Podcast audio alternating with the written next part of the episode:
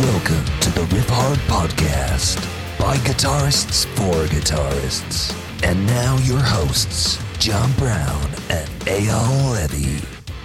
Hello, everyone. Welcome to the Riffhard podcast. Thank you so much for listening. We've been running conversations with some of the best guitar players in the game for over a year now. Not only has this been amazing for myself and Eyal to learn from, but it's been amazing for us to share this vast knowledge with all of you. If you enjoy what we're doing, then please share us with your friends, and we especially love iTunes reviews. Remember that you can tag us if you want to share the podcast on your Instagram. You can find me at Browne Monuments. That's B R O W N E M O N U M E N T S. And you can find Eyal at Eyal Levi URM Audio. That's E Y A L L E V I U R M A U D I O.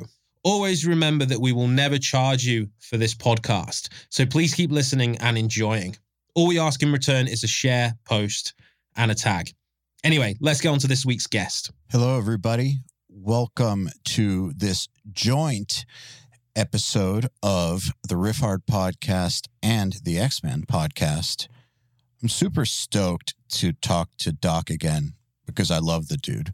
And we've been friends for a very long time. And I really, really do admire his intellect, which all of you are aware of now through the podcast, his musicianship, through all of the different bands he's had that are really damn good, and also his drive. I love talking to friends of mine that I consider to be inspirations. Let's get into it. Doc Coyle, welcome back to the Riffhard podcast.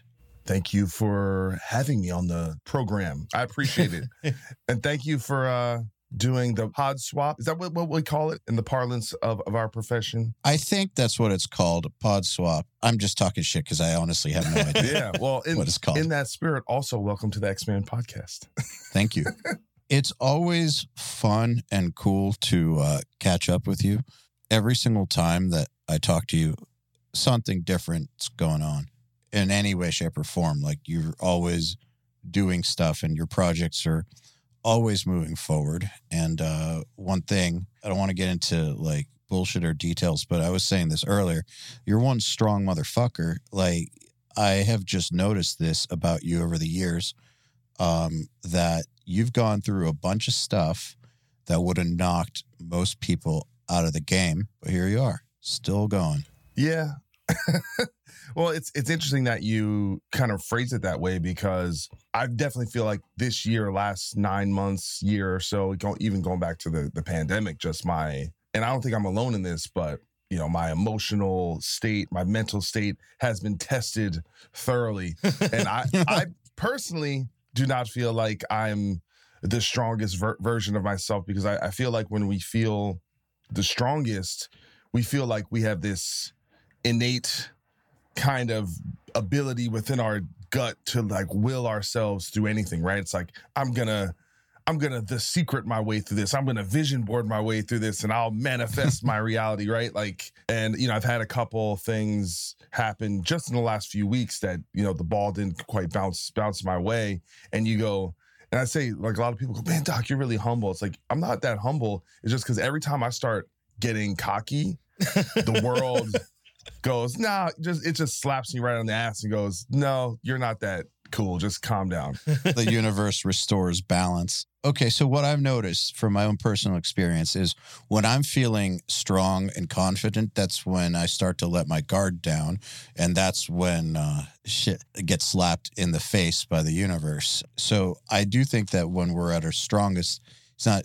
It doesn't necessarily coincide with when we feel like we're at our strongest because when we have to be our strongest is usually when everything around us feels painful and horrible. You guys let your guard down.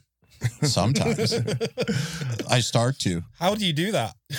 it's like I'm constantly enclosed in a flame suit. You mean emotionally? Yeah, just letting guard down in general. Yeah, I just kind of wondered how you guys do it. Like I, I feel like I never really have had that. Listen, I can't speak for for for Eyal, but for my for myself, I, I've just had moments where I'm like, I got this. I'm the man. like right before I moved to LA, like I quit God Forbid, and immediately I got a gig touring with Unearth. I immediately got a gig working for the NBA, And and then I was like, I'm moving to LA. I bought a car. I was like, I'm doing this. I'm the man. I can do anything I want, you know. And then my car broke down. Then it broke down again. and I moved to LA and I'm broke. And I'm it was like a, a good year of just in the struggle, right? But it's that feeling of I got this, I'm the man that I think not not that it it makes the bad things happen, but it it's I don't know, it's just I just feel like it's like the universe just going, hey man, calm down, relax. You know, it's like it's just that that whole control thing. You know, and I think that some of that I think is a is a guy thing, like you know, men. men re, that's a real like masculine thing. It's like I got this. I can I can do anything. I'm Superman, right? And then you go, no, I'm just I'm just a guy who's Im- imperfect, who's you know can do some cool things, and I can do a lot of cool things, but I can't control everything. I can only control like a little bit of a little bit, but things are going to happen that you can't control. What I've noticed is that it's both for me, both a control thing and then also like when you do a lot of stuff, you have enough stuff going on, some of those things are going to go well. And if you try hard enough and put in the uh, the whatever's required, some of those things are going to go better than others. And when they start going really, really well, and everyone is like blowing like uh, vanilla smoke up your ass, uh, it's super tempting to believe them. And once you start believing them, it's like that's when all the stuff that when your guard is up that you're all that you're worrying about, which is taking care of those things, is what keeps shit moving forward. You start to relax on those things, and then shit unravels. You know, believing your own hype. Yeah, it's not a good idea. Yeah, and that's and that was the, the funny thing around when Bad Wolves took off. A lot of the tenor of, of interviews around what people was like, Doc, you you figured it out. You worked so hard. You got all this. I'm just like, and I really, I don't know. You know, I'd have to go back and listen to interviews to see exactly what I said. But my vibe was, I'm literally doing nothing different now than I was doing a year ago or two years ago. It just happened to work out. Like, you know what I'm saying? But when something works out, people want to give you all the credit that you're some genius or you you you know, it's just it I, I just never looked at it that way. I just I just felt like you bust your ass and you get more balls in the lottery and one happens to bounce your way and and cool, take that ride, but it doesn't mean you're any smarter than you were or more hardworking than you were two or three years earlier. Just kind of happened to work out that way, you know. Yeah, I agree. You know, when Nail the Mix took off, that was awesome. But that's not the first time I tried to do something, you know, whether it was like just a bad idea or ill timed idea, ill timed band, like whatever. Like I've taken a lot of at bats in my life um, continue to. And so, of course, one of them had to work eventually. That's how I see it. not always. No, definitely not always. But I'm an optimist. Obviously, there's going to be some people who take all the at bats and strike out every time, but I think most people who take enough at bats are going to at least get a base hit at some point, right? I guess so. The odds, you know, it has to happen eventually. I think that a lot of people will probably give up before that happens sometimes as well. So they never get never get the opportunity to even see when it goes their way. Yep. Unfortunately, since none of us can predict the future, that'd be nice. I don't know how you guys feel about this, but quitting a project is sometimes the best move, or like stopping doing something is the best move. And while we're sitting here saying like more at bats, more chances of success, like at the same time, you got to know when, uh, when time's up on something.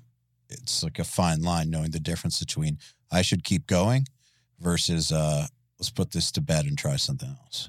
Speaking from personal experience, I can say quitting is one of the most empowering things you can do in life because it's so much like I'm taking control, right? Like, like you know that that that kind of funny thing is you can't fire me, I quit, right? Like that idea that the same outcome is so much more empowering if you're the one who makes the decision and you go, I'm deciding to do something else. Because and especially in a modern economy that is so derived around fear right? People constantly afraid of losing their job losing their stability. And when you kind of take that in your own hands it's i don't know it, it's it's a it's a nice wave to ride. And, and i think for me it's something that when something's not working out well i think about it almost immediately like I get the fuck out of here. and it's not always it's not always the it's not always the right decision, but once you've done that and you've seen it it actually work out, you also you you it becomes a viable option. You go, hey, this is something. This is in the the tools, the the uh, the, the tool belt. If if I if I need to kind of you know, it's like break in case of emergency, right? Yeah, but at the same time, I've seen you stick it out projects like you're sticking it out now. You stuck it out with God Forbid for a long ass time. You didn't just cut and run. Well, I finished. Here's the thing, but I, I also believe in finishing so, something I started, right? So, and the, by the way, finishing something you started doesn't mean you stick around for another 12 years. It means, hey, maybe we made an album and I made a commitment to finish this album cycle. Or, you know what I'm saying? Or I made a commitment Yeah. to mm-hmm. see, you know, it's about seeing things through to the end and going, hey, let's, yeah, like, like let's show what we're made of. And and with this situation in particular, Bad Wolves, it's like, it's such a monumental challenge. It's like I feel like I would I I owe it to myself, and everyone owes it to themselves. So like, hey, let's see what, what we can actually do with this fucking thing. Who knows? It, it's it's really like I said. It's a, you know I said this you know before we officially started that it's this uh, tunnel. You know, you're in the tunnel and you just can't see the the light at the end of it. And you don't know how long it is. You don't know what's in there. If there's dead bodies. If there's you know cars turned over. If there's zombies, but you're already in it. There there is no turning around. There is no stopping. Right once you're in the tunnel. Right. It's really unless interesting you that want something bad to happen. Yeah. Yeah, well, that it, it's really interesting though. There's, uh, I think that we as people really struggle to know when to sort of put something to bed and when to continue it on. We associate time with success.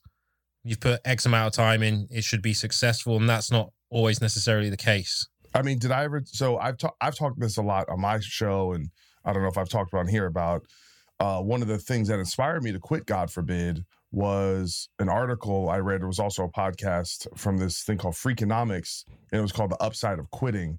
And so it's an economics perspective of essentially mathematically looking at any pursuit, right? And the truth is, if most endeavors eventually over any period of time kind of start, uh, ascend, peak, and eventually fail, what you need to do is you need to figure out, you basically need to make a bet on yourself of like when in that timeline is the best time to get out. You don't want to, no one wants to remain on a sinking ship, right? so what you're what you're talking about is the sunk cost fallacy. It's Yep, the idea that the longer I'm invested in something, well, that's more reason for me not to leave. When in fact, it's actually it's a fallacy. It's it's it that's that's meaningless. It that's actually that's a trick that gets people stuck on the sinking ship a lot of the time. Absolutely. And figuring, by the way, figuring that out is a foggy thing. It's, it's not an easy thing to do because when most things have peaked, you don't even you don't realize it's the peak at the time. You always assume, oh, we're just we're just we hit a bump in the road and we'll be back or we'll be above, you know, where we thought. So that's it's not an easy thing, but it is something that I try and think about now when I'm involved in anything. It's it I think it is human nature to associate amount of time with results, right? Like I think that it's the most natural thing to try to do, but realizing that they're not tied to each other is a big one. So you read that and then what did you realize? if I was being honest with myself, I probably would have quit, God Forbid, like 2010, but I quit in 2013, right? But that was enough to do another album and do some touring and kind of. And by the way, that is not always the case, right? Sometimes it is just a downslide.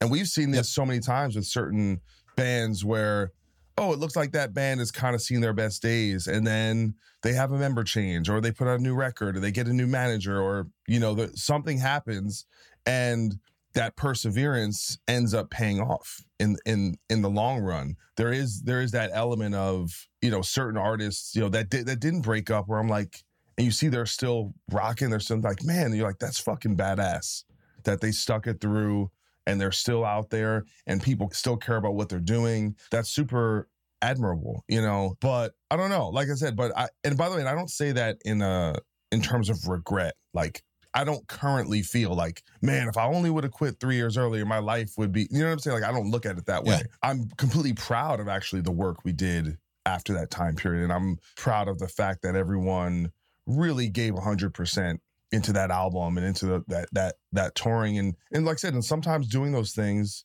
you're just do, you just, you're proving something to yourself that you can do something in the in the in the in the face of odds. But if you were if I was being like really kind of cold and calculating, right? Like there's a there's a way to look at it in in in that regard. And how many people do we know involved in a business, involved in a band, where we from the outside looking in go, that's a fruitless endeavor. That has no shot. but they are so committed, and you you almost if you tell them that, then you would feel like an asshole or a bad friend for kind of pissing on their dream a little bit, right? But then again, like for every super successful endeavor, it took kind of a delusional individual to believe in something that didn't exist until it did. I know that people thought I was fucking insane when I quit everything and started this shit. So sometimes the people around you are fucking wrong. Yeah, but here's the thing, and sometimes they're right. I know. Who knows? And, but that's exactly my my point. None of us are geniuses. I'm sure there are geniuses. I'm sure there's some people who whose success rate is much higher than others, and I'm sure there's a spectrum of all that. Figuring that out for ourselves is, is its own little journey, you know. But it's but what I'm saying is having done that, having been the guy who's quit something that I remember like talking to I'm not gonna mention names, but people in big bands who go, Why would you quit? Why would you start over? Like that's so dumb. People in big bands. And I'd be like, and I knew in my heart of hearts that's what I wanted to do. And they were wrong. You know what I'm saying? So you know, and maybe a lot of that was them viewing it through the perception of their own success. Yeah, like why would they quit their band? Yeah, exactly. And so they they look at it in in that in that regard. But I think it is, you know, by the way, that's the whole crux of my show, The Ex Man, is like kind of like talking to people like you, right? Who've left things that you put your whole heart and soul and identity into and then had to rediscover who you were. And then it turns out it was the best thing. It was by far the best thing decision you ever made, right? It's like letting go. Like that's a beautiful thing that oh, this thing I was like so it's like you're you know it you know it reminds me of is like um there's that Avenged Avenged Sevenfold song uh Little Piece of Heaven about the guy who like resurrects his dead wife's body and like like dances with her. It's like trying to keep the dead body alive and dressing it up like Weekend at Bernie's. it's kind of pathetic when you put it that Yo, way. But that's but Yeah. that's what it is sometimes. Is like, hey, the she's dead, bro. Like, time to bury her. You know what I'm saying? And and, and move on. And we've we've known people who've gotten stuck who can't Yes. who are still talking about some rec- shitty record deal from 10 years ago or some tour that didn't work out or some manager that screwed them over. And it's like, dude, fucking get over it. Like, what are you doing now? Who cares? Like, seriously. Yes, we've all seen that. Where I've seen it the worst is on the local level. And I am saying this because most people listening are not in big bands.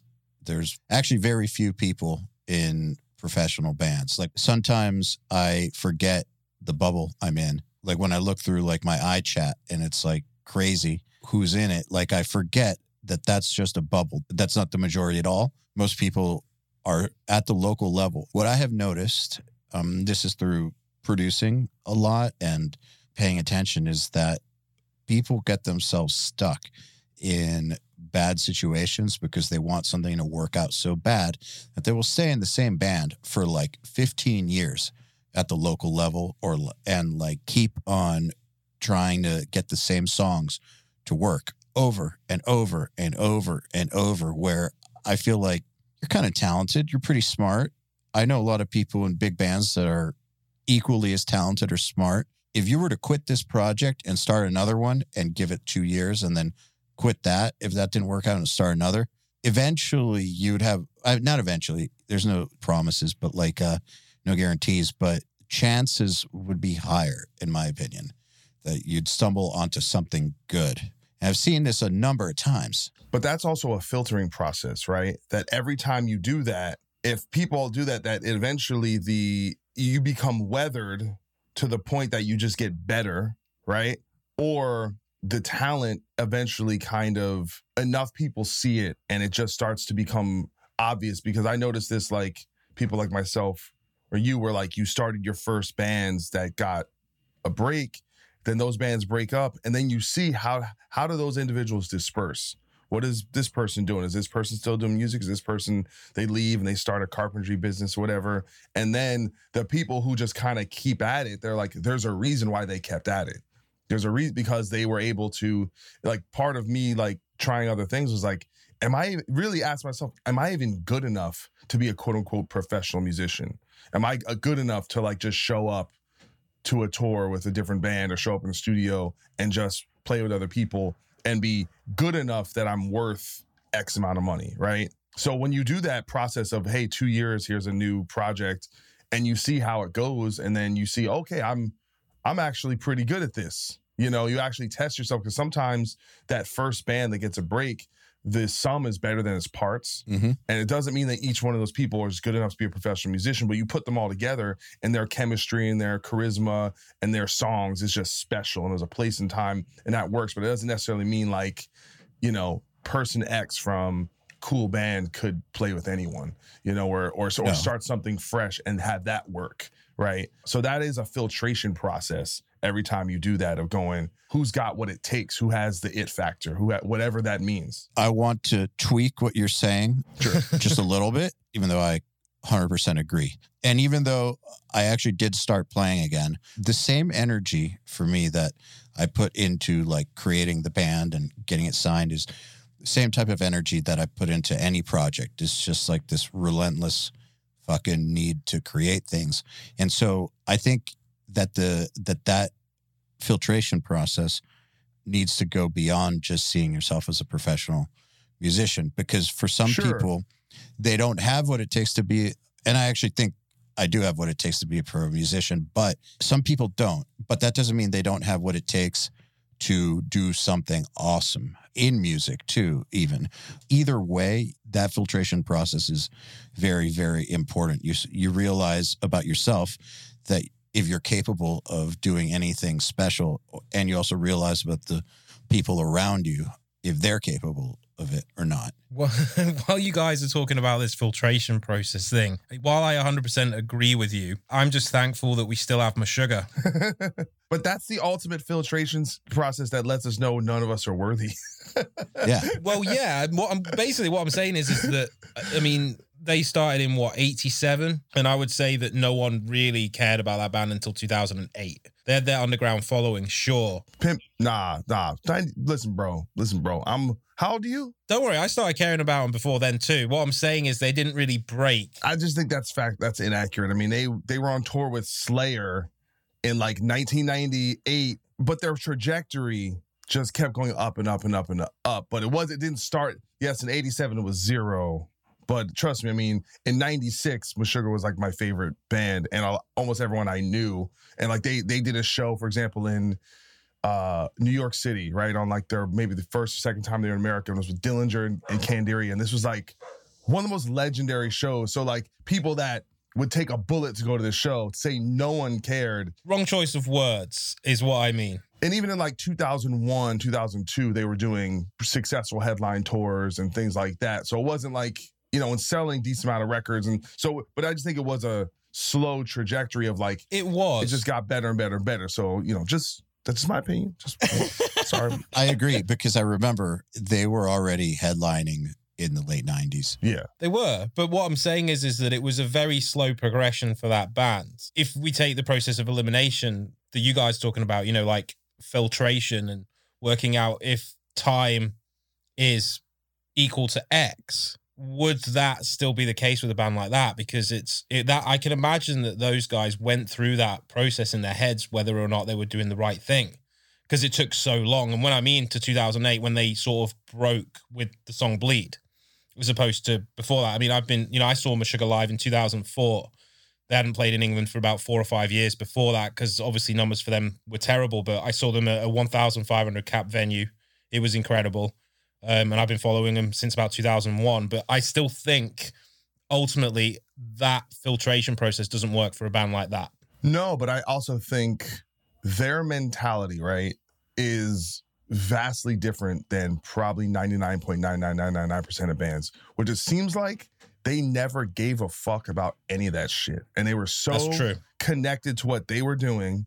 And they, I don't think they ever thought what they were doing would ever be financially viable. it just turned out that way. And so they're so connected to the art element of it and don't really doesn't seem like they give a fuck what anyone thinks. And then also being Swedish, having, you know, help from the government to like rent rehearsal spaces and do tours and do all this stuff. And you're not as focused on the money aspect of it. And then also being involved in other businesses and software companies and recording studios. And you know what I'm saying? Like, Very true. because the talent is so overwhelmingly above everyone that you could show Meshuggah to any person who likes music, a jazz head, uh, you know, a, a someone who's into like Phish, you know, or like a hip hop head, and anyone listens to it and goes, I don't know what the fuck this is, but it's noteworthy. Like it's it's just it just stands out. You know, they're to me they're in that Tool category. They're in that you know Radiohead category. Like be- people that, that just exist in their own sphere. That they, they- that's almost like almost not worthy of comparison because they're. I guess you're special. right there. Some people, some people, some people are just a special group of people that literally march to the beat of their own drummer, and uh, and the, and the rules that apply to most of us don't apply to them. You know, not that there's any real rules, but but they are absolute outliers. yeah, Most of the best practices that apply to everybody else, they apply for a reason. Like most bands should give up after a little while. But by the way, and also you could say with Sugar, you could never at any point say what they were doing wasn't working.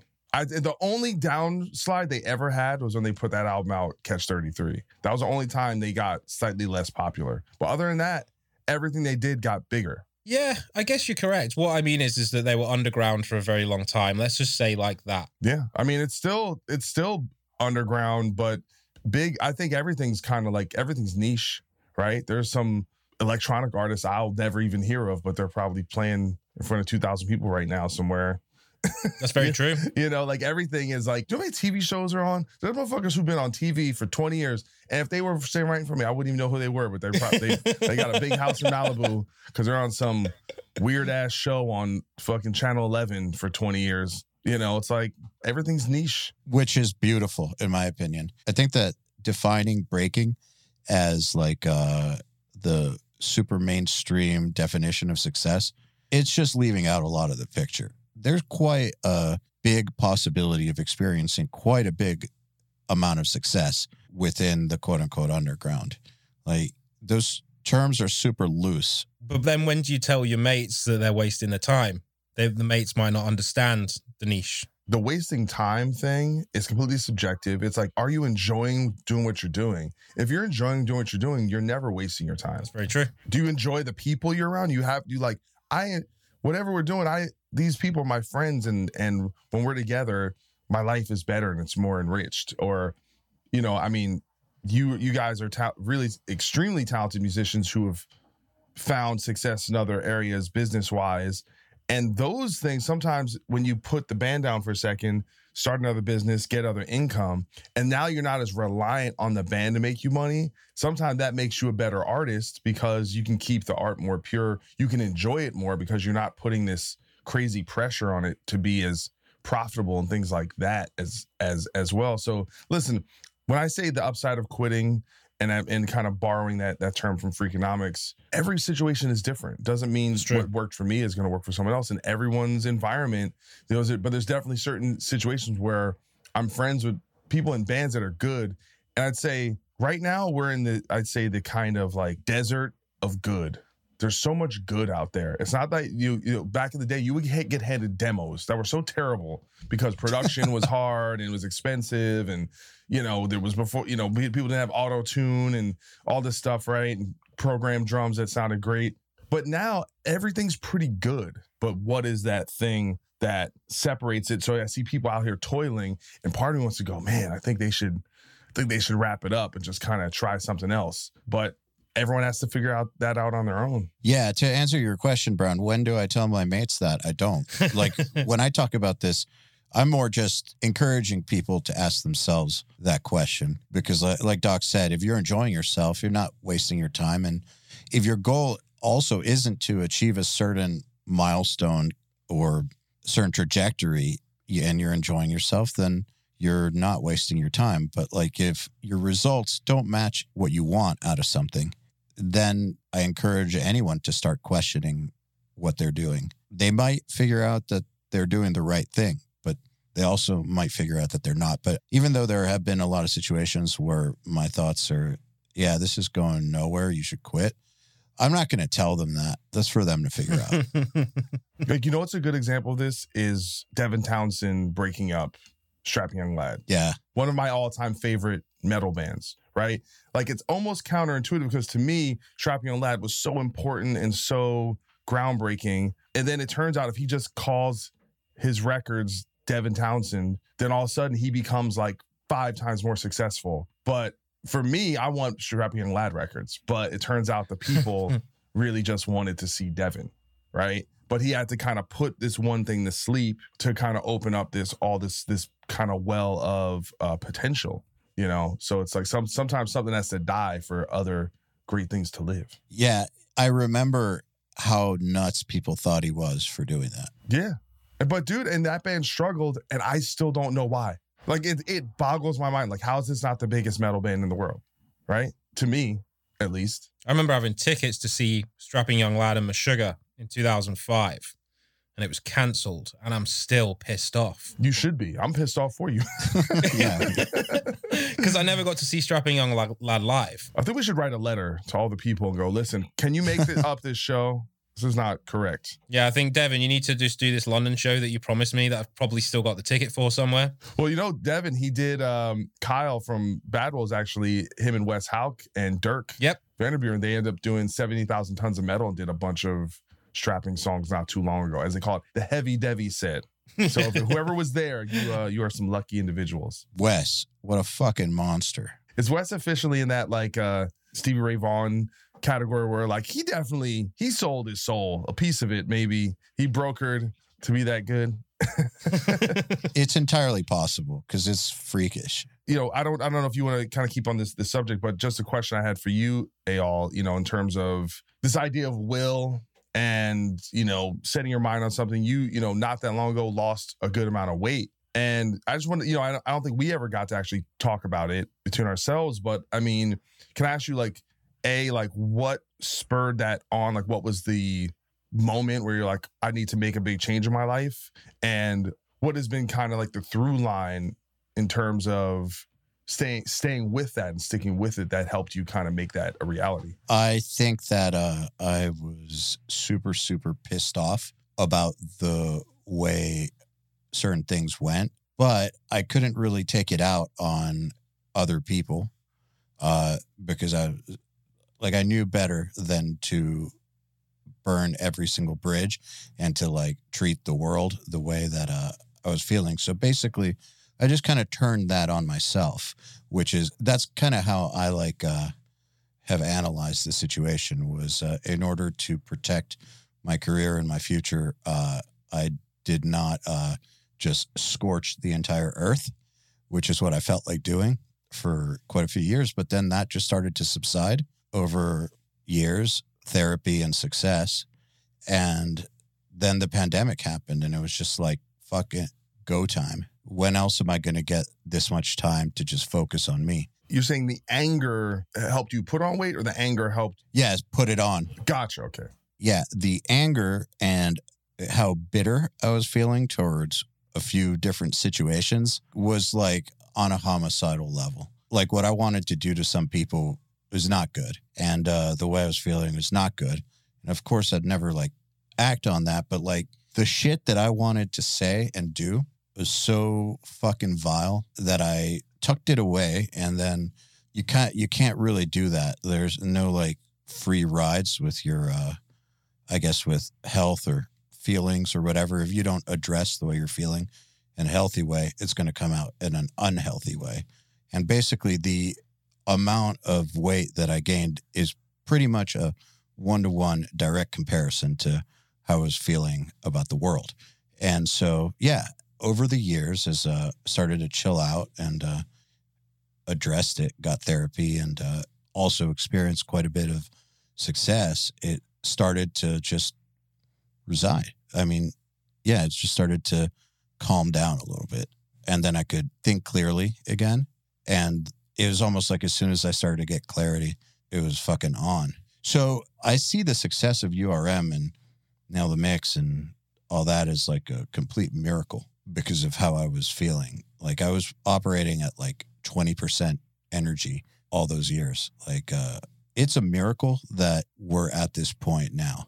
Does that answer your question? it's not what you were expecting, probably, but I hear that. You know how like this report just came out of this whistleblower from Facebook about you know kind of told us something we already knew that like Instagram makes young w- girls feel like crap, right? Because they go on there, they see Photoshop bodies and things that aren't realistic. I feel like I have that, but for like self-starting successful individuals in my field. You know, when I see people like starting businesses or get, getting a successful Twitch channel or get just anything that feels like very self starter esque, Mhm. and especially in the pandemic where a lot of people go, I need to take my own life in my own hands, and I I always feel like I'm behind the ball, that I'm not doing enough, that I'm not you know I don't have enough content, I'm not product right. That's that's that's my thing.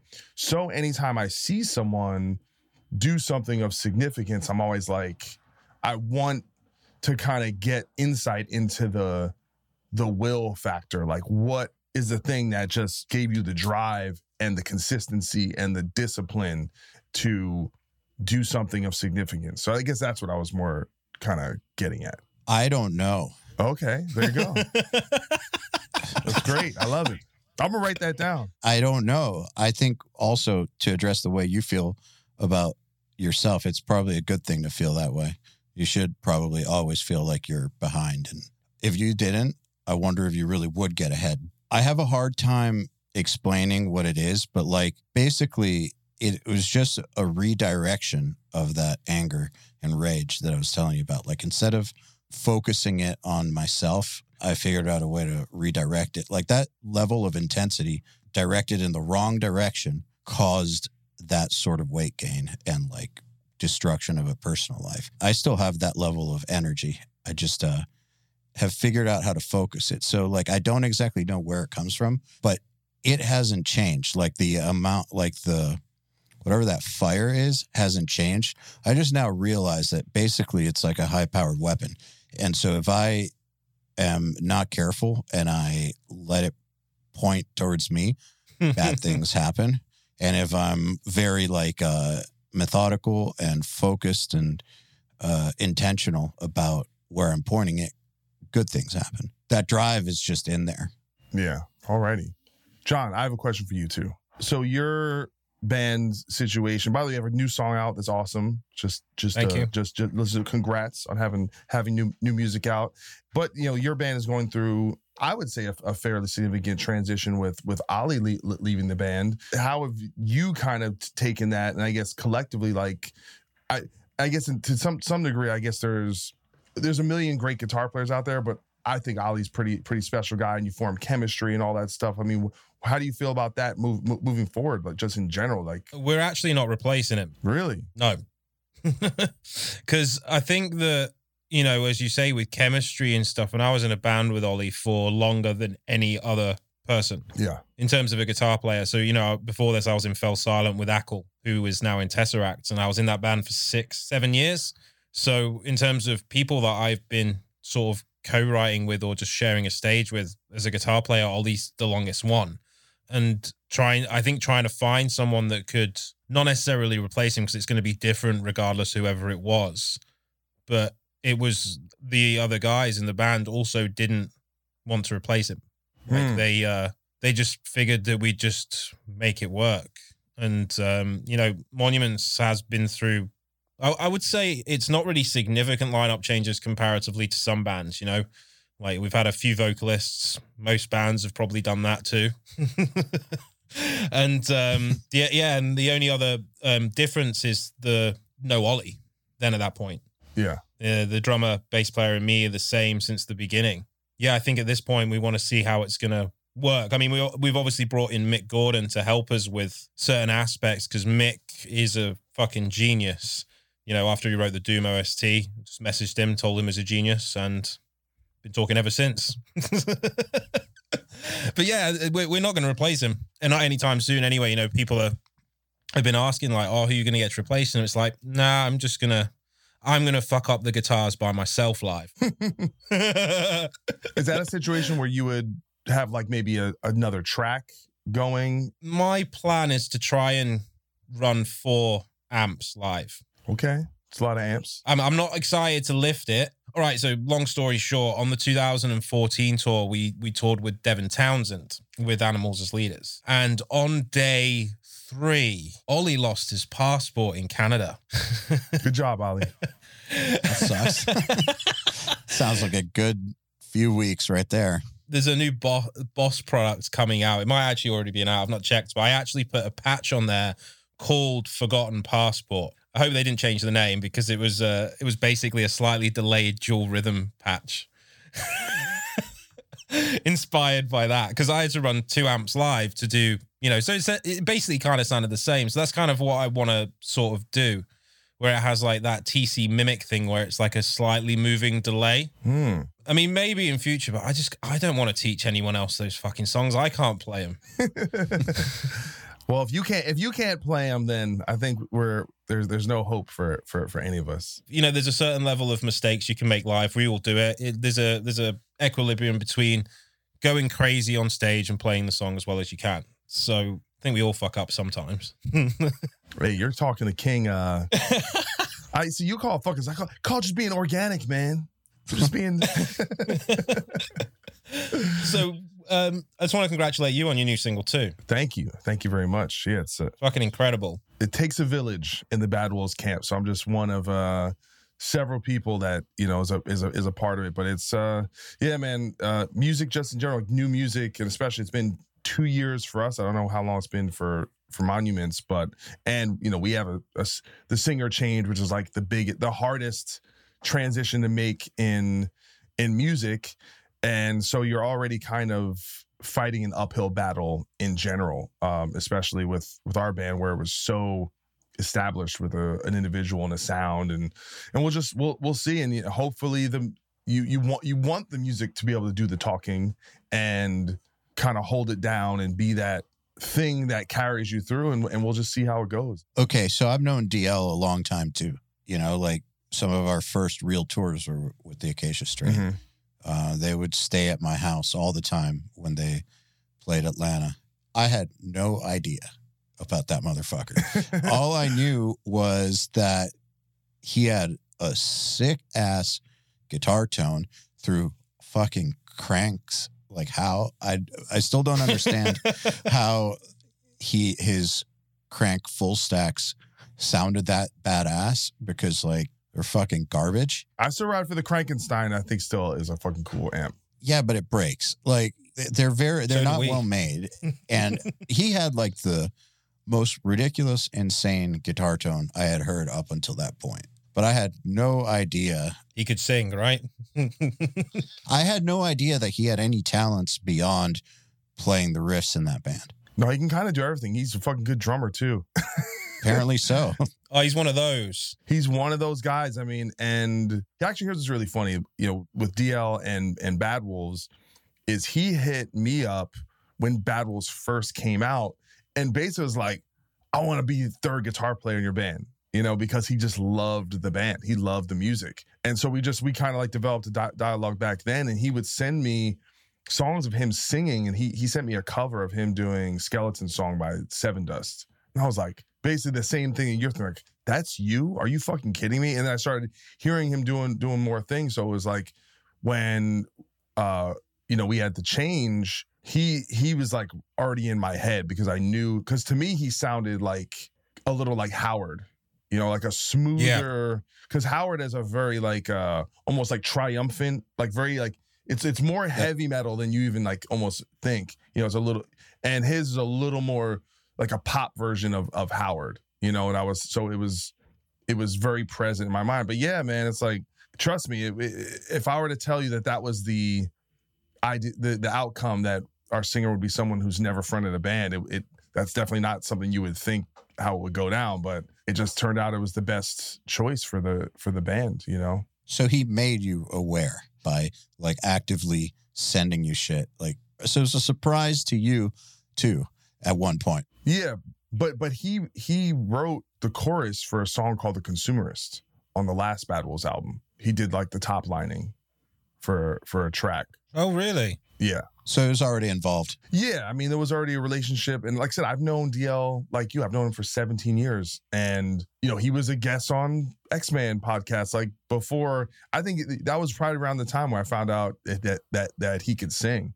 Uh, but yeah, man, it's a it's a bug out, you know, and it's it's this weird thing where it's so funny because people called Bad Wolves like a super group when we first came together, and now it it feels even more so like that because I mean, like God Forbid had this pretty serious impact within that scene in terms of influence, and Acacia Strain has had just uh, you know a similar effect, even maybe more to a different ge- generation, and he's kind of the brainchild behind that. And you look at what you know John did with DevilDriver and the impact that band made. So it's a real like it to me, in my opinion, we have like our Devin Townsend, Adam D, kind of do it all type type figure now in the band. A guy who can go and write a whole song and record it and go, hey, here's a song. Or we can go and record the record with him and have him produce it. Uh, and not have to work with as many outside figures.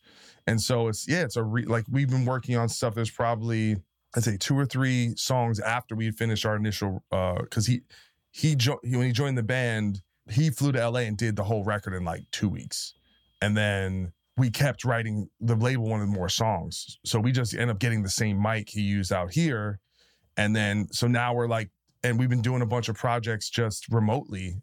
You know, like we just did a Christmas song, you know, and we're working on stuff here and sending it, and it sounds fucking amazing. And it's like we couldn't do that before, you know, have that kind of ease of of kind of workflow.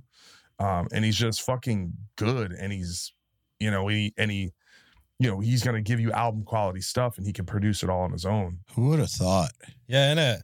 Just a question, actually. Is he ever is he ever sung in a live situation? Not as far as I know. I'm not even sure, even with with Acacia Strain, if he did like backgrounds or anything. So not not, not that I know. So it's listen that I mean, and the, the truth is there is going to be a learning curve there. You know, in terms of being a front man and doing that whole thing. So that's definitely work we're gonna have to put in and just jump into the deep end and learn.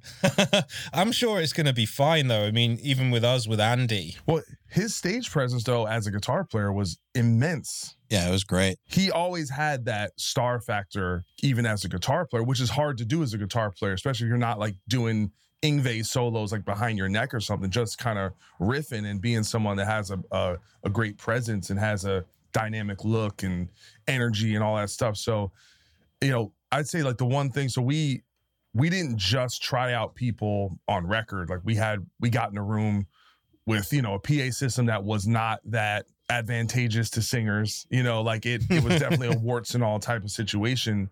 Um, and for most of the people that we had, I think we we had six or seven people in person, and we had six songs and we did it twice and he's the only person that the second time around got better. Like he made errors or had issues and then improved. And like and I, was, I say he's like the terminator. He's like a learning computer. Like he does something and then he gets better and he sees what he what's not working and he makes it. So i know that that's just with everything we do that's what he's going to do. He's just going to even if it's not I don't expect us to be completely refined day one. And we know this as, you know, people who've had bands and been on tour that, dude, it takes you like a year on the road At to least. get to get tight, to get flown to where you're like not thinking to where you're just like functioning all cylinders. And I I expect no less. Um, I think we're gonna sound good right out the gate because I, you know, I think we're he's professional enough we're professional enough, but getting the whole physically having it be where it's going to be, it's going to be a learning process, and that's that's okay. It does take like a year. Yeah, At least Andy, when we got him in, had never actually screamed in a band before. And I'd only heard him on YouTube. I had no idea what to expect. Ballsy. Because, you know, studio magic and all that sort of thing. But that is, he can actually scream live in the first gig. Obviously, terrified, um, anxiety. But I think, yeah, I mean, just it just gets better over time. have you played your first? You've already played toured with him, right? Yeah, yeah, Yeah, okay, He's okay. been, um, we did about what, six, seven months before we weren't allowed to leave our houses. Yeah. But yeah, he's great. Really good live vocalist and gets better with every single show. Yeah, I mean, same thing with with uh, DL. We weren't sure about his screaming vocals. Um, and then there's a song, it's like the opening song on the record. Uh, when he did the demo, he actually wrote uh, like a bridge heavy vocal that was not there. So I was like, he he he completely put in there, and I was like, it's fucking, and it's way different. Like it's almost a little more like Jamey Jasta kind of Max Cavalera, like it's a little more like gruff and kind of throaty kind of sounding, but it's like it's fucking cool and it's and it's different and it's like yeah, he has that too. But he is, I, I'd say with DL, he's definitely his natural state is being a singer, which I prefer though. You know, I, I feel like screamers are a dime a dozen, and we're we're a metal band, but we're also a rock band, and it's like the the singing vocals. It's like that's the thing that's going to people are going to connect to more than anything. So you want that voice, that singing voice is like that's the real shit right there. You know, it's, it's true. It's like so you want the the the heavy vocal and the screaming there as a tool, uh, but it's for us. It was like definitely not the the main focus. I have a question about your podcast. I know why you started it. Okay, so I know that. Was there ever a point where you're like, uh, man, I'm sick of talking to people. I am out of ideas. No, I, I never get sick of talking to people. In fact, I actually think if I'm not doing well, like if I'm in a kind of semi out of its state, my tendency is to like isolate and kind of go re- recluse. And so the show is a great outlet to actually just connect with people. And like, even though it's like, it's not necessarily my therapy, right? Because I'm generally talking to other people and letting them talk to me, just connecting to people on their shit and what they've gone through. And you go, man, we're all, it's kind of crazy that we all go through the same thing and kind of remembering you're not the only one going through what you're going through. It, uh, it's a nice outlet. So I never, I never get tired of talking to people. I think the only thing I get tired with with my show is is the format and uh the kind of arcs because if you're talking musicians of a certain ilk and they've been in involved for X amount of time, there's there's just a lot of similarities. Um, so I would definitely, whether that's eventually graduating out of my show or starting another show, there's definitely other, you know, I, I enjoy talking about current events. Like I'd like something that feels a little more topical and less autobiographical. For example, that's something that that's appealing. Uh, you know, I definitely yeah, I have other interests. you know, I'm a huge movie fan, so I'd, I'd love to do something involving movies and getting really nerdy in in that stuff. I you know I love NBA and basketball. I could do. There's so many things that I'm into that I could probably do a show on. But you guys know it's so time consuming that we only have so many hours in in the day, and so we'll we'll see. I mean, I kind of there's like a I feel like there's a group of people I need to talk to to make this kind of mission statement complete. Um, Mm-hmm. And the show is just kind of humming, like it's just kind of like it's just there. It's it's kind of like a, a flat line to some degree, in a in a good way, where it's just consistent. You know, I, I have some consistent revenue with it. That it's not overwhelming, but it's nice to just have. Hey, here's some money for this. Here's some money for that, and so that's enough of a kind of a kernel of uh, motivation to keep it going. And the truth is, people still listen to it. I, every day, people tell me how much they love the show and how much it means to them, and I get messages about it. So it's a it's a cool thing to have, and it's I guess it's nice to have something that's kind of consistent in your life. And it's been five years now, five years literally this month. So it's uh, Congratulations. Thank you. I mean, I haven't done. I feel like I look at my episodes comparatively to the years. It's definitely not as prolific as so many of my more consistent friends out there with shows. But uh, but I'm still still proud to get there. I'll, you know, I'll be encroaching on 200 episodes. That's a lot of episodes. Yeah. Okay. If you say so. I do. I mean, you've been touring too in that time. Maybe not in the past year, but yeah. Yeah. Consistency with the podcast. At first, with the URM podcast, we were not very consistent. Like it would come out on time for like two weeks and then miss a week and then late on the fourth week. Now they're like a machine. Both podcasts are a machine. It took a while to get that consistency down. But I, I was curious what your thoughts were on getting sick of it because uh I kind of was feeling the same thing with the URM podcast for a while. I was starting to feel like I'm having the same conversation over and over and over. I like doing it. I need to do something different or I'm going to lose my mind. And uh, this podcast has helped. But yeah, I was definitely getting that we're repeating ourselves here feeling with the with the URM podcast. But since I started this one, it's allowed me to feel a little bit more free with the URM podcast. So I don't dread doing it. I never, by the way, I never dread doing my show. I dreaded it for a minute. The hard part, the, the, the thing that the dreading part or just like the work part is editing. And I, I listen to every show that I do. Oh God. Oh my god. Yeah. Because, you know, I, I have to make sure, you know, one, I think it's actually very helpful for me as an interviewer to listen to what I do and keep it real with myself. And when I'm not doing as good a job as I thought I did, or if I'm talking too much, or if I'm asking questions, you know, you know, just diction, presentation, everything. Like, I, like I think it, it it has helped me improve. But I, you know, I listen every show, I edit every show, I put everything together, I do my intros and outros. That's the work part of it. And I'm and every time I do it, it's usually like one in the morning by the time I'm done. And I'm like, I have to make a clip, you know, that goes to sound talent. And then I go and I have to make a video clip and then line up the audio. Like it's it's fucking work. It's just tedious work. so that aspect of it, you know, doing the scheduling, booking sponsorships, you know, that's that's like I said, that's the kind of that's the work people don't really see. They just they just kind of see the end result. And I don't hire anyone because in a weird way, I'm, a lot of stuff I, I would I don't trust anyone else to do it properly.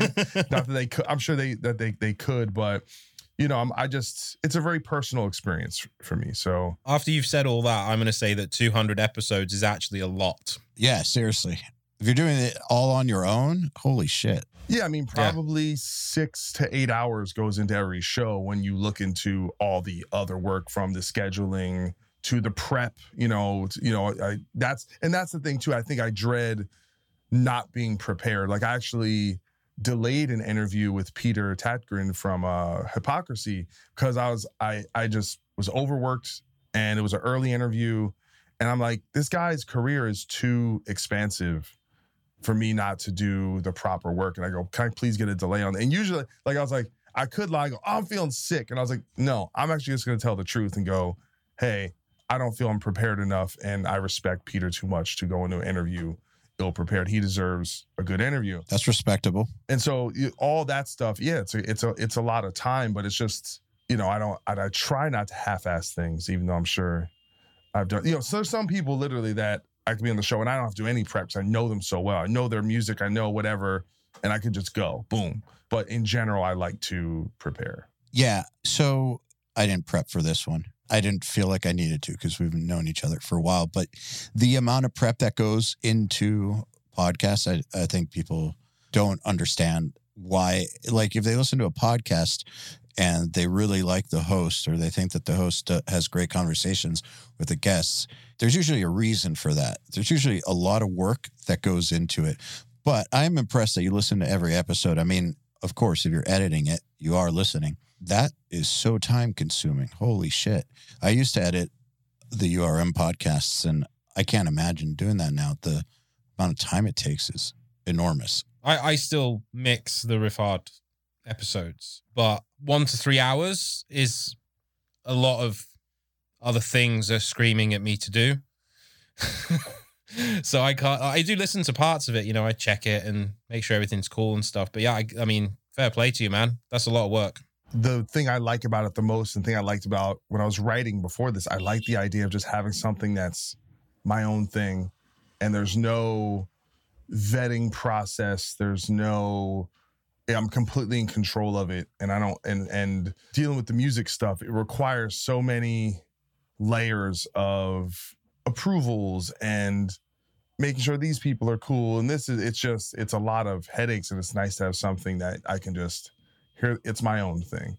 And the people that connect to it i think probably probably get that. That is a labor of love and you know it's just a very it's a very personal intimate thing that i that i that, that i do you know? And so we'll see we'll see we'll, we'll see where that goes. I'm i'm not totally sure but it definitely feels like something that like i said it's just nice to have something that's consistent in your life you know that you can kind of count on you. I'll, I'll be doing this thing. now imagine doing your second podcast. Well, I was doing a show. I was on a show called Last Words, which was a video Yes. show, and so it had that other aspect of like doing intros and pre- presenting, and and it, it was mul- multiple hosts, so it had its a whole other litany of of challenges. But I I liked it that it was a challenge because I feel like I learned a whole other kind of skill set within within this framework. And that was and it was and I was paid to do it so that didn't that didn't hurt hurt either. So I was doing two a week and I definitely could do more but I think it's a situation where it probably would have to be something like that where I was being paid. And like I said that show I didn't have to edit. I just showed up I did my work and that's it. And it was very outside of the there was prep for that uh depending on who the guest was or maybe we had to listen to records or something like that. So uh outside of that, I, I I totally could could do it, especially during this time when I'm not on the road. So You've been upgrading with your guests recently. I don't want to say upgrading. Your guests have always been awesome, but like it seems like uh you've been like climbing, which is great. but here's here's what's ironic about that is it's through no effort of my own. I'm just the show is on more people's radar. So now publicists reach out to me direct and are and are basically handing me a a tier guests. Uh people that I thought I would like have to jump through hoops to get that I, and it's the literal opposite. So that's what's kind of so it's in a, in a weird way I feel like my show lately is less curated to maybe my personality or my inner circle, but uh it's I'm like there's certain people I just I can't say no. Um and I've ran into a situation recently where I'm just like I'm like I've had 20 dudes on this show in a row. Like I need to talk to more women. I need to like just to mix it up. Like I'm sick of talking to these dudes. like so I was like I need to I need to book some women on the show. So I like these people. I'm like I, I got to talk to this person, make a list, and then but then all of a sudden you get offered a hey, you want Gary Holt in the show? It's like well, of course I got to have Gary Holt in the show. Do you want Mark Tremonti? Well, of course I have to have Mark Tremonti. You know, so it's this balance between uh wanting to do all that. But yeah, it's it's nice to not have to kind of chase people down as much to get interviews. Like I and I had, I had a cool one that's coming out Monday. Uh, I had my first film director, uh, this guy D- David Yarovesky, and he directed a movie called Brightburn. Not familiar. Really fucking good, but it's like a spin on the basically it's like a reverse Superman where it's like they these couple finds a baby in a in a ground in in Kansas, whatever, and it's it's Superman, but it's evil Superman. It's it's a but so it's like a horror movie. It's fucking sick. But having something like that, like having a real director who's doing big films and being able to go go down that rabbit hole and be a nerd in that regard is is also like a cool thing. And I by the way, I don't know if my fans of the show are as interested in something like that, but for me, that's like cooler. Yeah, it's it's funny you say that because uh, I tried doing that kind of stuff on URM, like stuff that I wanted to do. Like I got this like uh, forensics expert. He analyzes the audio from like crime scenes. That's actually really interesting. Yeah, I thought so. Got a physicist that uh, measures the uh, audio signals of like stars. Nobody gave a fuck. Like, But but by the way, I think that's okay. I think it's okay to have a show that doesn't perform as well to satiate your own the things you want, and also there is going to be a certain aspect of the the, the fan base that's going to really be into that. And by the way, because you know next week you're going to have someone they're more familiar with and accustomed to, and that's fine. So I think it's okay to take a a hit temporarily for the idea that hey, I- I'm I'm mixing it up. I think that's okay. for the overall quality of the show, I think. Yeah, because just yeah, because the thing is, it's like if you just give the people what they want, you know, it's gonna be like they're gonna have a hamburger, an ice cream, Jack and Coke, you know, some heroin at a strip club while they're gambling. Like we, the things we want are kind of inherently bad for us. So you gotta, you know, it's like sometimes you gotta turn on the NPR, you know, do have the. Hey, we're going to be talking to um, an engineer about the uh, the safety of our bridges. Like sometimes you just need to eat eat your vegetables. It's okay. Give them that kale. All right. Last thing I want to talk about because it is Riffhard. Last time we talked, you were saying that having to learn the Bad Wolves material at first was like learning a whole different musical language. And so you had to put a lot of effort into basically stretching your brain in a new way Yeah. just to be able to play that stuff. But It's been a minute now. Um, what is stretching your brain now musically? So the, so the first two records, I did two guitar solos on the first two records, and even one of those guitar solos was something I had. It was the solo that's on the record is really the solo from my demo. Like I didn't even have to replay it. So and on the new record, I did eight guitar solos. Ah, all right. just to give you just to give you the the difference in um kind of the involvement. A lot of that is just just literally not being involved or not being brought into the process on a cer- certain level. So I guess I've been thinking a lot more about lead guitar in the last year or so and what that means and and so I I wouldn't say it's been like hurting my brain or anything. Stretching it. I wouldn't even call it stre- stretching my brain. But one of the things I've noticed is that my approach, like I, I, po- I mean, you guys might have seen this. I posted about it on on Facebook where I was like basically asking guitar players. I think John, you might even commented on this. Yeah, I think I did. Yeah, when I was talking about lead guitar players, if you like plan your stuff or if you improv. I had this song. It was it's the second song on the new album, but we wrote the song on the last album. So I had a solo written more or less when it was on the last album. I even had like old demos. And it was cool, kind of in flamesy, kind of melodic thing. And then I recorded it pretty decently. And then I was like, well, let me just fuck around with this and just start doing crazy shit. And then I cobbled together, you know, I, I comped together a solo from all these these improvs. And then like showed it to my girlfriend. I'm like, which one? And she's like, it's not even close. Like it's this one, the one that was all that was all cobbled together. And you go, and you're like, man, and I don't know, it's kind of put this thing in my brain where I'm like, I can write something and it's cool, but it just sometimes it's just not nearly as exciting as things that just happen when you play and you're not thinking. Uh, so I've been just doing that a lot more, like where I'm just like, you know what, I'm just gonna do 20 takes and then I'll spend an hour the next day just going through and listening, and like, and I like actually taking that day in between to like so you're not as critical of what you just did where you can't really tell what's good or so even taking a day or two or a week and then go okay what's and then it's like i don't know this is kind of working. Or sometimes i'll do those 20 takes like i we like so we did this christmas cover and i, I was doing a, acoustic guitar solos. And i i made three guitar solos out of the 20 takes or whatever and then said oh here's three different solos. Tell me which one you like. And it's like kind of just taking a completely different approach um and i don't know i feel like it's it's working for me because every time I start a song to, to record a guitar solo it feels hopeless.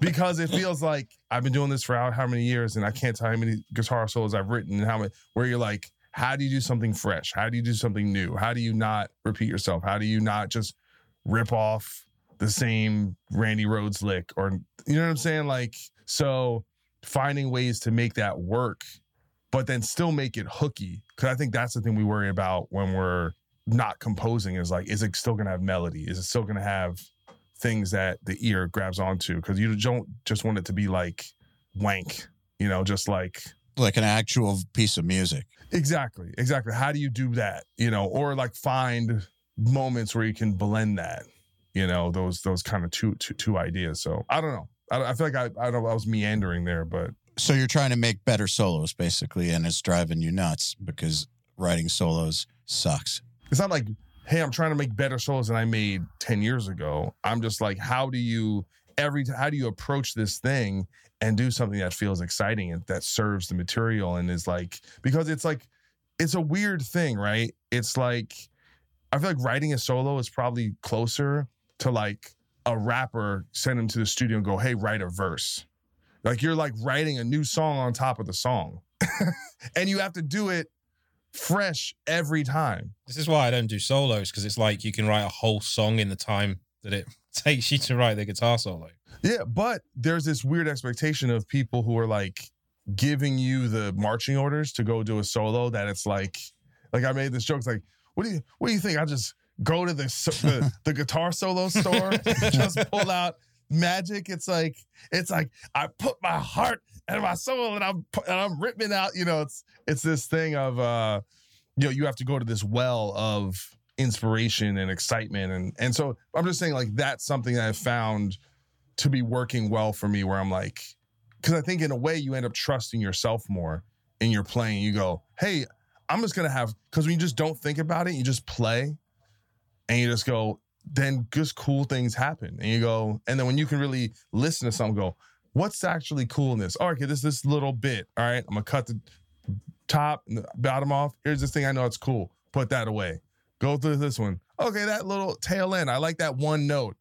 Chop that off. Keep, you know what I'm saying? And then you just, you know, you build like your little weird science model guitar solo. I do know what you're saying because I have built guitar solos like that a lot of the time. I think that part of rock and metal is like that most of the musicians, most are not improvisers, they're writers. And I think that the majority of guitar solos that I've been involved with, I don't just mean the ones I've written, but the ones I've helped other people write or recorded, um, were a combination of uh, bursts of inspiration with like a lot of uh, piecing together of ideas on like this puzzle until it was like the right structure and the right dynamic and it did the right stuff but it typically doesn't just pop out like pop out awesome. Like even with some of the very best guitar players i've worked with it typically doesn't just pop out awesome. It takes takes work. It takes a lot of work. And the playing part of it is not the whole story. Like yeah of course the playing part of it is tough enough but uh, constructing an actual piece of music with a beginning middle and end that elevates the song and makes you feel something that uh it's hard. Given the fact that you've talked to countless guitar players, actually, you can probably count it since the, the episodes are numbered. but uh, has there been any through lines or like similarities now of of talking to so many guitar players now that you can kind of find some strains of of kind of wisdom that you can pull from that that kind of ties all this together to go hey this is what i should be focusing on as a guitar player or this is musically where i should uh need to kind of keep my head on straight Yes, I have noticed a few things. One is for people who want to have a band, like a band that actually stays together and does stuff and uh, perseveres, communication is king. The amount of people who have come on and talked about how important it was to get the communication straight between them and their band members and explaining exactly how it works and how they develop whatever system of communication they've got. That's a huge through line. Every single one of them who has had, you know, because some of them are not band dudes, they're like solo artists or whatever. But among the band people, um, they all talk about how important that part is, like almost more important than the musical chemistry. So that, and then another through line is recording yourself. It's like modern guitar players get better by recording themselves and then analyzing. That's like almost everybody does that now. It's very, very rare for us to talk to someone who doesn't do that and who hasn't adopted that and who doesn't say that that's like foundational to them getting a lot better. Would you agree, Browne? I, I'd actually say those are the two main points as well. And I would have brought up the second one probably before the first one because it's the one that I remembered most vividly because I talk about it all the time.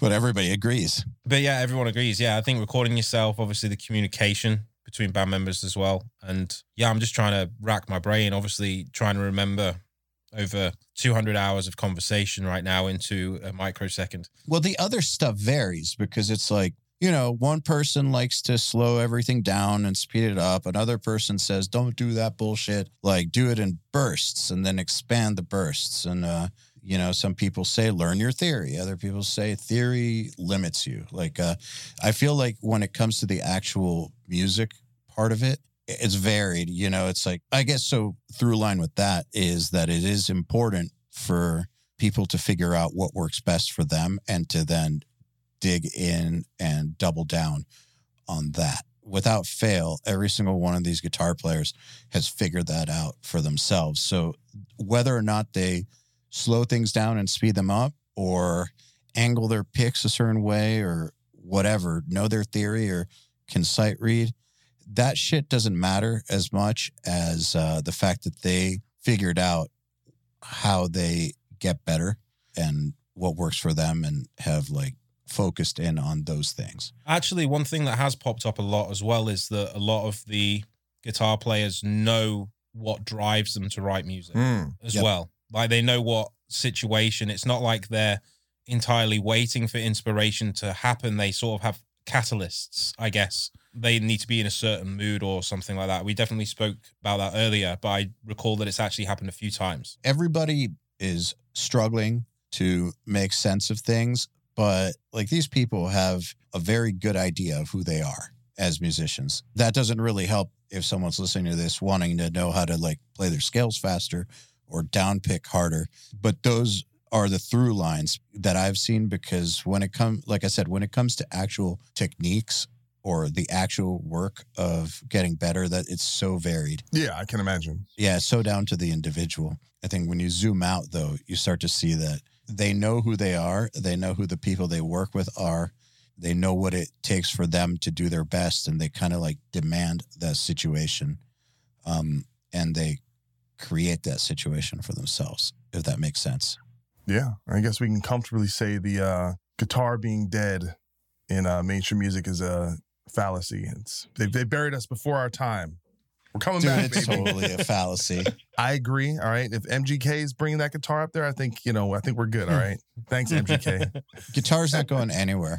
Like we said before, the lens of what's mainstream is distorted with the amount of niches out there and how big you can get within a niche. Like guitar is not going anywhere. and we can thank the pandemic partially for that because I think didn't like they break all kinds of records for like people selling guitars during the pandemic. So, you know, and a lot of those are young kids who are 12, 13 years old that though those plants that have been seeded now will flourish in in, in, in many years. We're going to get a lot of future rock stars coming up. So, I'm pretty excited about. It. Like, I mean, even uh, you know, I've got some friends. Just as a example, boutique amps distribution, and they're still behind on orders from the pandemic by a lot. Well, listen, fellas, I appreciate you uh, for taking the time and having me on. It's all, it's always a pleasure. I know I'm going to get some heady, heady uh, conversations, and and we're gonna, you know, get a little a little bit deeper than I think some of the other conversation. I, and I always appreciate it.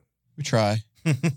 Thank you, sir. Thank you, Doc. Always a pleasure. Likewise. Man, it is so cool to see how well Doc has done. I've known that dude since the God Forbid days. Uh, like I remember him and his brother and me ending up on some bus together at the New England Metal Fest in like 2007. And, you know, I've like had a project with him and I've just, I saw how many times he kept on taking shots at this music thing, even after God Forbid, when a lot of people would just quit, you know.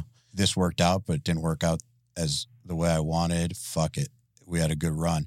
But he just kept on going. And uh, one of those finally landed and landed in a very big way, which is great. Obviously, it's great. Yeah, it takes a certain personality to fall that many times and keep going. It's amazing the drive that Doc has just to keep doing music. It's actually inspiring to watch. Tough as fucking nails, basically. Yeah. it really gives validity to the idea of not giving up, which, you know, is kind of funny because sometimes it's important to know if it's time to give up. But if you really do have faith in yourself and you really do want it to happen, you got to make the sacrifices necessary. So, like, for instance, I know that he left New Jersey and went to LA when he had nothing. He just went in his car with like nothing after God Forbid and the quick project we had. And in LA, he was bartending and just trying projects and like just working hard to just keep it going and keep on keep on taking shots at this. So and it was like a good 5 year span between God Forbid and when Bad Wolves first hit. So dude, those 5 years and also being like in your 30s, most people would drop out. Yeah. It was it's exactly that time where you're like, have I made the right choice right now? Yeah. I'm pretty certain that every single musician I know has had that moment. The moment they hit 30, it's like, what the fuck am I doing? That's the age. It is, isn't it? 30 is like if you put it on a graph, there were that's where the steep decline uh, happens in the number of musicians actually trying to do it for for real. and a huge spike in mental problems, let's say, Yes. where that's the, the, the age of questioning. Oh, I know that when I was 30, it was the same thing. Me too. That's like when I stopped with the band, like right around 30. It was right before our worst tour ever. Best and worst. We talked about it with uh with Sammy from Goatwhore on Oh, yeah. previous episode, but like tour where I almost died that was like 10 weeks long in the summer. I had just turned 30, two times around the US and Canada. Like, No. what the fuck? Uh, but uh And in summer. man, it was fucking brutal. But yeah, I was thinking the whole time, like, what am I doing with my life? yeah. It's horrible when you have that self chat with yourself internally, isn't it? Is this what doing music is? Yeah. Is this what all my work added up to? Yeah. Am I a fucking idiot? You know, like those kinds of thoughts. And, uh, but I think it's natural to have those kinds of thoughts anyways. Like, even if you are super successful, you might have those thoughts anyhow. So I, I don't think anyone's immune from those thoughts. It's just when you do have those thoughts, what's your answer to them? That's what matters. Yes. I, I I actually I think that social media is quite bad and probably contributes more towards that question for musicians now.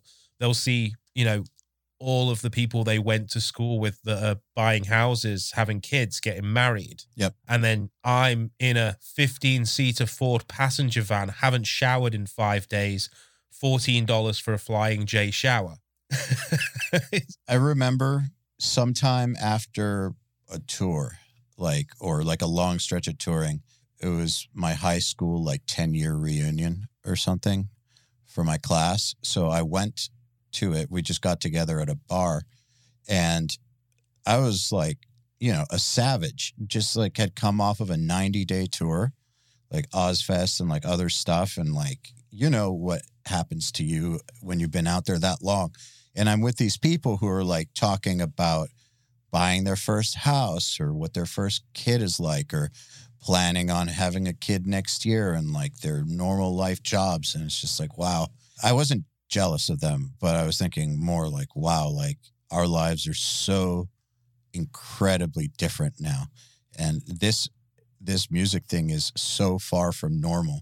Like you're in it when you're in it, it is your normal. So you you know, you're used to it. But then when you get a little bit of contrast against the real world, it's like, holy shit, this is not how people operate generally. no, it's really, really different. We're basically gypsies that play music. Pretty much. traveling around eating uh eat what are those bars called those bars that Clif bars Basically, yeah. very peculiar lifestyle and that's why we question it it's not normal it's just not normal I also think that humans have uh, an innate need for stability, oh yeah definitely Yeah, right? And there's very little stability in music. Um, that's you know, there like I've said lots of times that there's multiple reasons for why I decided to start URM and then kept trying to get you to do this with me. Is uh, there's like the musical reasons and all that, but there's also the stability. I wanted to create something stable. I didn't want to have to keep on being scared every day of my entire life, you know? that added to the the question that we Yeah. yeah dude i mean it it was the same for me. Like obviously we started Riffhard together and the last time i had a uh, let's say society recognized job was at the age of 22 where it was full time and i got a monthly paycheck. Mhm. and then i didn't get another monthly paycheck until the age of 33 so it was 10 years 11 years of complete not knowing what to do. And i think that really plays into you mentally Yeah, absolutely. It really, really does. I mean, don't you feel now that you have some stability? I mean, you're still you. You've still got your whatever issues, but like, Oh, I definitely have issues. but I'm saying, don't you think that the stability helps to some degree? Actually, if anything, yeah, it definitely helps. It Helps me. it's you know all that static that's going off when it's like fuck my rent's due what guitar am i going to have to sell this month to pay that or how am i going to get 500 bucks a thousand bucks in two weeks and that i think that that can ruin a musician's drive pretty quickly Yeah. i think the stability is definitely helpful it's why a lot of musicians still live at home with their families i mean it makes a lot of sense I mean, I did for a long time. uh, I, I unfortunately did not have that option. And if uh, if I could, I would still live with my mum. People who have that option should consider taking it. There's no shame in it. no shame at all. No. Yeah, I know what you mean about selling gear. That first year of URM, I sold so much gear. I mean, I wasn't using it, but also I needed to pay rent. like, you know, so distressor. Okay, that's a month of rent right there. It's it's it's pretty horrible to do that because obviously you spent a long time building up all of that. Yep. Equipment. A lot of sacrifice happened by. So it, it, it's not just the fact that it was a distressor; it's the fact that it had a story attached to it. Yeah, exactly. But got to live. And I'm pretty sure that Doc's had to do that along the way too. Absolutely. But now he's killing it. Yeah, that's why it's so fucking cool to see the kind of success that he's having. And it, it's not just Bad Wolves either. I mean, the wedding band with Mr. Hammett and co. And Yeah. You know, imagine Well, that's the thing that's cool about Doc is not only does he keep taking shots, but he's got a very diverse career when you look at it. The podcast, wedding band, Bad Wolves, like his other bands, God Forbid, like dude does a lot of shit. he is constantly busy. Yeah, well, Doc, we love you. And Browne, I'll talk to you next week. It's been a pleasure. See you next week, mate. Thanks for listening to the Riffhard Podcast. We'll see you next week.